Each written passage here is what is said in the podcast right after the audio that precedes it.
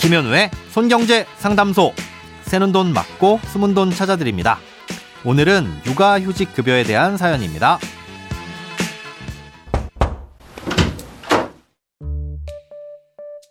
안녕하세요. 현재 둘째를 임신해서 곧 육아휴직을 앞두고 있는 워킹맘입니다.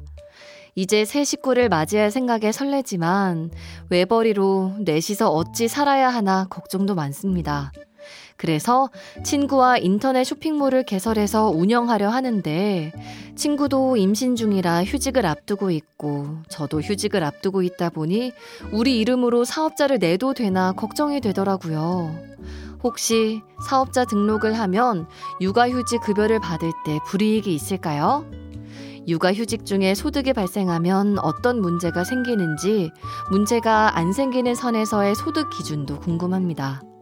또 만약 복직하지 않고 공동 명의로 인터넷 쇼핑몰을 계속 운영하면 둘 다 건강보험은 지역 가입자가 되는 건지도 알고 싶습니다. 직장을 다니다가 자녀를 출산하게 되면 출산 전후 휴가와 육아휴직을 쓸 수 있는데요. 이 기간 중에도 고용보험을 통해 급여를 받을 수 있습니다. 네, 출산 전후 휴가 급여는 출산 전후로 최소 90일의 휴가 기간 동안 임금의 100%를 받을 수 있고요. 아, 육아휴직 급여는 8세 이하 또는 초등학교 2학년 이하의 자녀를 가진 근로자가 그 자녀를 양육하기 위해 30일 이상 육아휴직을 하는 경우 통상 임금의 80%를 받을 수 있습니다. 어, 이 육아휴직 급여는 최소 70만 원에서 최대 150만 원을 지급하는데요.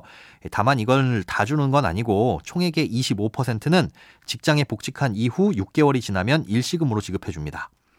출산 전후 휴가급여든 육아휴직급여든 정해진 요건을 충족해야 지급되는데요. 다른 곳에 취업을 하거나 월 150만 원 이상의 소득이 발생하게 되면 지급이 중단됩니다.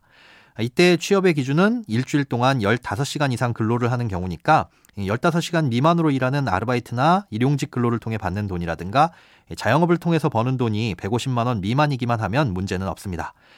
그러니 사업자 등록을 하더라도 실제로 사업을 영위하지 않거나 150만 원 밑으로 번다면 아무런 문제가 되지 않겠죠. 그런데 아르바이트나 일용직은 얼마를 벌 수 있는지 미리 알 수 있어서 판단과 선택을 하기가 쉬운데요. 사연자님이 생각하시는 인터넷 쇼핑몰 같은 자영업은 얼마를 벌 수 있을지도 모르고 또 실제로 얼마의 돈을 벌었는지는 내년에 종합소득세 신고를 하고 나서야 정확히 알 수 있습니다. 그래서 육아휴직급여는 1년 단위로 소득을 보는 것이 아니라 월 단위로 소득을 확인합니다. 육아휴직급여는 매달 매달 신청을 하도록 되어 있는데요. 그때마다 지난달에 얼마를 벌었는지 신고를 하시면 됩니다. 이땐 매출에서 각종 경비를 뺀 금액을 소득으로 보는데요. 세금 계산서를 통해 정확하게 확인하게 됩니다. 당장 소득에 잡히지 않는다고 해서 만약 신고하지 않고 있다가 내년에 소득 신고가 되고 부정수급으로 확인이 되면 받았던 급여를 전부 토해내는 건 물론이고요. 아, 여기에 많게는 다섯 배에 달하는 금액을 추가로 물어내야 되니까 신청하실 때 번거로우시더라도 사업으로 인한 소득은 누락되지 않도록 잘 신고하시기 바랍니다. 아, 육아휴직이 끝난 후에 복직하지 않고 그대로 인터넷 쇼핑몰을 운영하게 되면 건강보험은 지역가입자로 전환되는 게 원칙인데요.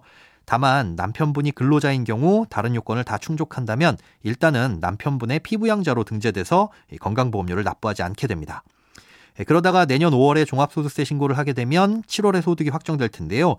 이때 소득이 만 원 이상 잡히면 내년 12월 1일자로 피부양자 자격은 상실되고 지역가입자로 전환됩니다.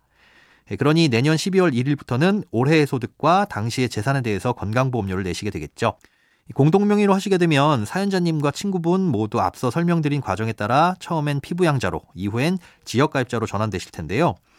만약 공동명의가 아니라 한 분은 사업주, 또 다른 한 분은 직원으로 고용되시면 두 분 다 직장가입자가 될 수 있긴 합니다. 대신 이렇게 하면 추가적으로 직원의 고용보험과 산재보험을 가입해야 되고 또 소득세 신고도 근로자로서 연말정산을 하게 될 테니까 실제로 가져가는 소득을 정확히 반씩 나누기는 꽤 어려울 거고요. 사업에 관련된 대출이나 세금에 대한 책임도 한 명의 사업주가 떠안아야 된다는 큰 단점이 있습니다.